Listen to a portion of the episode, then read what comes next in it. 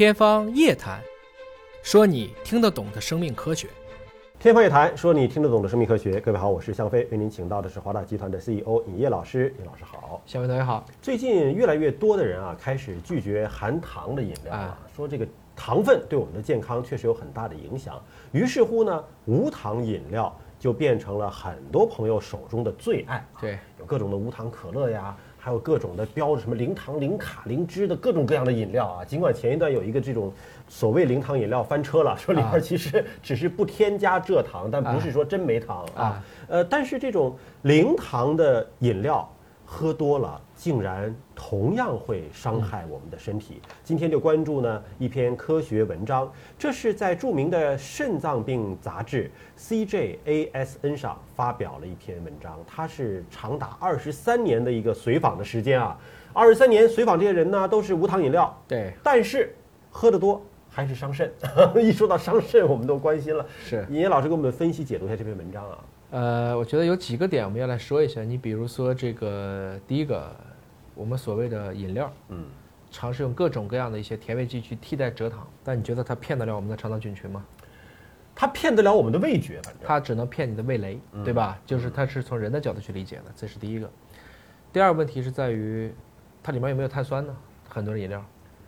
碳酸就是如果有气泡的话，就二氧化碳，那不就有碳酸？就很多的这个气泡水，包括无糖饮料，它有碳酸，对，所以这个其实对牙齿是很不好的。嗯，啊，这是一个问题。还有一个呢，是在于就是你刚才讲到的，你说无糖，嗯，没有什么糖，或者说我们现在也听到无糖月饼，嗯，无糖月饼等于没有能量的月饼吗？不是，里面还是有各种各样的肉啊，各种各样的面呢，它的能量和热量还是很高的。所以整体来讲，你想去骗人呢，嗯，其实是很难的。我说这个骗人是打引号的。还有一个。可能我们也要去清楚，就是在于，实际上想用一个简单的化学物质，嗯，去替代一个很复杂的一个生物学的功能，这个我都觉得是很难的。不管你做过多少个有效的实验，但单纯我就用这一种化学物质，我就能达到各种各样的匪夷所思，甚至天方夜谭的效果，我都觉得这个本身来讲呢。要不就是你的证据链不足，要不就还是有各种各样的一些营销的一些噱头和成分。所以你可能要定义一下什么是糖，对。啊，就是说是我们理解意义上的那种蔗糖，对。啊，糖块儿的那种甜的叫糖，还是说有很多健身的人士说不吃碳水化合物，是。因为碳水淀粉当中也是可以转化成糖的，对，他把淀粉也列为这个糖的一类了，是。那还有就是一种代糖，是，就味觉上呢吃的是甜的，但它实际上。并没有含有真正的那个糖的那些成分，是。这到底什么是糖？糖其实你从生化学的定义来讲，它是一种多羟基的一个醛。嗯。实际上，我们简单的理解就是，我可以分成单糖、嗯，二糖、寡糖、嗯，多糖。嗯。其实包括纤维素也是多糖。纤维素那不就是膳食纤维吗？膳食纤维嘛，它也是糖，但是绝大部分因为这个糖很难被降解，嗯，所以基本上它就会帮你带走很多东西。嗯。是这样子。我们一般说吃纤维素呢。其实就是因为它的这个链儿太长了，嗯，我们不能直接被吸收。那有一种饮料不就自相矛盾了吗？说我是零糖，但是添加了纤维素。它的纤维素是为了加强你的膳食纤维的，因为人类几乎是消化不了膳食纤维的。哦，熊猫能消化膳食纤维，嗯，包括反刍类动物能消化膳食纤维，是因为它们有对应的益生菌啊，嗯，还有共生的一些纤毛虫啊，可以帮你把这种长链的纤维素切成短的，嗯，就把这种长链切成短链的。对人类来讲，我们一般聊糖，如果在生化里，我们一般说的是血糖，嗯，这就是葡萄糖，能够升血糖的这种东西。对，这个我们升糖说的是葡萄糖啊。那么我们还有这个另外一个大家比较知道的就是果糖，嗯，我们一般吃水果里面很多就是果糖。那它再往上去追，是可以追溯到很多的二糖，比如说像麦芽糖，再往上去拉，比如说就所谓的你说的淀粉，嗯，啊，淀粉也有质量的，也有质量的。那这个过程中呢？其实，比如说吃大米有不同的口感，有些你觉得这个口感比较筋道，有些吃大米呢，你觉得口感比较糯。实际上，它就是这个质料淀粉和质料淀粉这个区别的不同。它已经是多种糖组合到一起的一个啊，你想成一个链儿是更好嚼呢，还是因为个扇子更好嚼？嗯，其实它决定了这个大米不同的口感。嗯，但不管怎么样，它都会在我们各种各样的唾液淀粉酶啊，包括我们体内的一系列的消化酶的作用下。把它不断的转化成葡萄糖，最终还是变成了，还是变成葡萄糖。所以你吃月饼，你这里面是没加糖，但是你刚才讲这些面粉，这些小麦，这里面可能还有一些果脯，嗯。可能还给你放了一些肉松，啊，那有一些就变成蛋白质了，有一些就变成这种脂肪酸了，有一些变成核苷酸了。嗯，那么我们的淀粉就变成了糖，是这么一个过程。所以，我们厘清了糖的概念之后呢，来看看现在的无糖饮料。无糖饮料大部分是没有我们刚才说的葡萄糖、哎，果糖这种对。直接可以升血糖的呃东西。主要是指对它它那个里面加的更多是蔗糖，对，是蔗糖，因为嗯。蔗糖是更甜的，血糖里我们才会说葡萄糖，嗯。蔗糖还要再分解，它是二糖再变成下面的这个糖。但为什么我们的味觉却觉得它是甜的呢？这是因为我们从基因的角度去思考啊，你可以想象，我们到自然界中望闻问切，嗯，那什么样的食物可能会让你能够生存下来？糖是最直接能给人供应能量的物质，嗯。所以人体天然的基因都是嗜糖的，嗯，也就是说，你对小孩子来讲都不用小孩子，对动物们来讲，其实他给他糖，他都会上瘾，他觉得能量得到了补充。因为基因是为了恶去的嘛，嗯。特别是到了这种你的中枢神经系统特别强了以后，大脑啊，嗯它是极其消耗这个血糖的。嗯，我们都知道，其实很多运动员在跑马拉松的时候，他有时候要喝葡萄糖，对，还有的时候就是我们说，哎呀，脑子不转了，嗯其实要喝罐可乐，其实是要迅速的帮你把糖给补充起来，目的就是在于它会大量消耗嗯我们的血糖。所以人天然对甜食的一种嗜好，是因为我们基因演化到今天嗯。还不太适应。换言之，我们的基因都是为了我们吃不饱而准备的。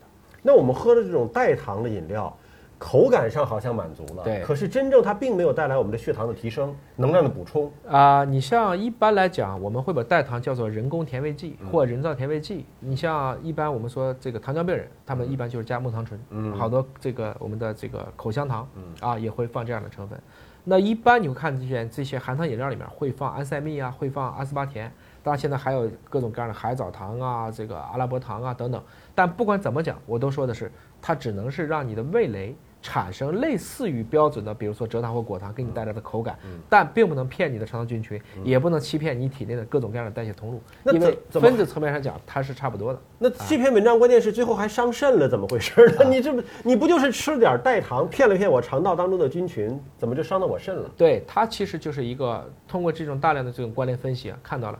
你比如说，我吃了很多的这样的一个代糖，嗯首先它会影响肠道菌群，因为菌群你又骗不了它，对，菌群可能不会感觉到它有味道的嗯，因为它就一个细胞嘛，它没有办法，但是它知道这个不对，嗯。那这个过程中代谢就紊乱了，所以有的时候大家会发现喝代糖反而更加胖了，嗯。变得更紊乱了。其实有很多，其实你会发现有相反的理论认为，如果真想喝可乐，也真的忍不住，嗯。应该是减少喝可乐的量，延长喝可乐的时间，而不是说我要替代一个喝一瓶无糖的可乐。还有一个很重要的一个内容呢，是在于这里面的非常多的人造的这种添加剂，它有大量的磷的成分。嗯那么这个磷的成分如果长期的聚集，会使你的磷负荷、磷负担会拉起来。那这个东西呢，它会造成你的啊成纤维细胞的生长因子水平紊乱，这些结果都跟慢性肾病走到一条通路上去了。嗯也就是说，虽然说肾，其实我们以前聊过啊，心脏更多的就是一个泵和阀，嗯肾更多的就是一个下水道，是一个滤器。那你如果长期让这个滤器都处于一个这个高饱和的一个工作状态，磷堵塞？啊，就它可以会影响一些离子通路啊，嗯这些离子通路会使它的细胞的再生啊一些功能产生紊乱，那么最后它得到的一个关联关系就是它们跟这些慢性的肾病，慢性肾病到晚期是什么？肾炎啊，肾癌啊，尿毒症嘛啊，更重最重要就是尿毒症。现在尿毒症这个非常非常的高嗯啊，而且这个你知道有一个医学技术叫透析吗？嗯，现在基本上在很多的一些大城市里面排不上队啊哦，就是太多人了，太多人了。一个是大家寿命变长了，嗯第二生活条件变好了。我们以前更多聊的是糖尿病，嗯后来就是我们聊着这个高尿蛋白，现在可能更多的又多了一个就高尿酸，都是你吃的太好了。就肾脏自己的代谢能力不足以把这些有毒物质代谢包括肝，包括肾啊！以前历史上，你上一代人哪能吃得了这么多？一天吃一斤肉这种日子，嗯这人类才过了多少年啊？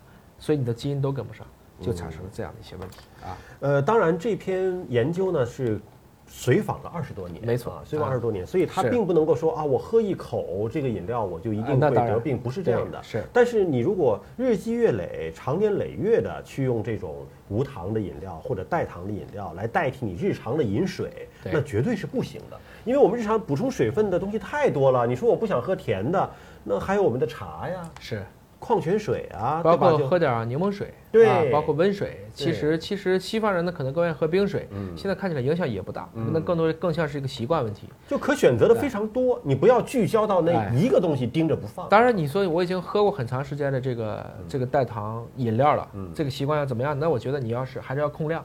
这个里面也说得很清楚，其实它是还是分了几个，它是入组了大约有一万五千个人，也分成了小于四杯的、五到七杯的，还有超过七杯的。嗯就我的对照组就是小于一杯的啊，这样去比的话，它其实比的是一个尿毒症期，二十三年了嘛，我能看到很多人进入尿毒症期了，风险分别提高了一点零八倍。嗯，也就是说一到四杯还 OK，五到七杯大概是一点三三倍，但是大于七杯的基本上是一点八三倍。也就是说，喝这个东西如果喝上瘾了，相比于不喝这个或者比较少喝这个的，进入到尿毒症或者说慢性肾病的风险会高很多。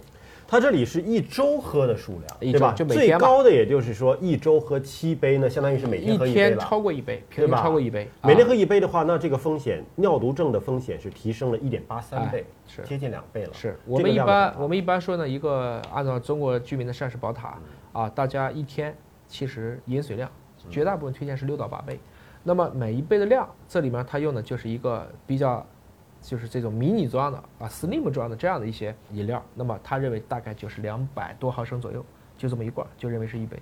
所以归根结底还是你刚才讲的那个，其实喝饮料是一种习惯。对，啊，那确实是可以克服的，而且你会发现，越是学历比较高的、啊，越是这个江湖地位比较高的，那他可能越趋近于远离这种含糖含气的。我刚才讲到，好多人现在这个牙齿不好，嗯也是跟喝大量的碳酸饮料是有关系的。其实如果真馋了啊，呃，你就找一周找一天放纵一下，想喝啥喝啥，但是总量得控制。刚刚才不是说了吗？最好的方式是大家分一下，对比如家里三个都爱喝可乐，那就买个最小瓶的，把它把它冰好，冰好了以后呢，喝的时候加冰块儿，啊，然后再喝的时候呢，用吸管儿就可以避免牙，然后大家慢慢喝。说我们家本来是富裕的，呃，自自从养了这几个孩子就变穷了，仨孩子分 分一杯可乐是吧？不，他这个其实这是很多就是有些人真的叫可乐或雪碧成瘾的人，他就是很郁闷，为什么会这样？就解个馋就得了，就解个馋。嗯但这个过程中他也很科学。你比如说加冰是为什么？当然稀释了。嗯更重要的是，因为你知道有好多的糖是在低温下，它更向着趋近于更甜的方式去演化。很多水果进了冰箱就更甜。哦口感上哎，因为它的这个这个这个果糖是有左旋和右旋的。嗯嗯当你温度低的时候，它会趋向于更甜的这种旋光异构的方向去嗯做。所以，我加了冰以后，让可乐的这个口感是变好的。嗯啊，但是我用吸管喝，我又避免了我的牙齿直接接触到很多的这个碳酸嗯等等，用这样的方式，其实有时候想想又何必呢？不管什么饮料吧，别盯着一个饮料喝起来没完，还是要注意控制总量，控制我们的这个健康食谱啊。感谢您关注今天的节目，下期节目时间我们再会。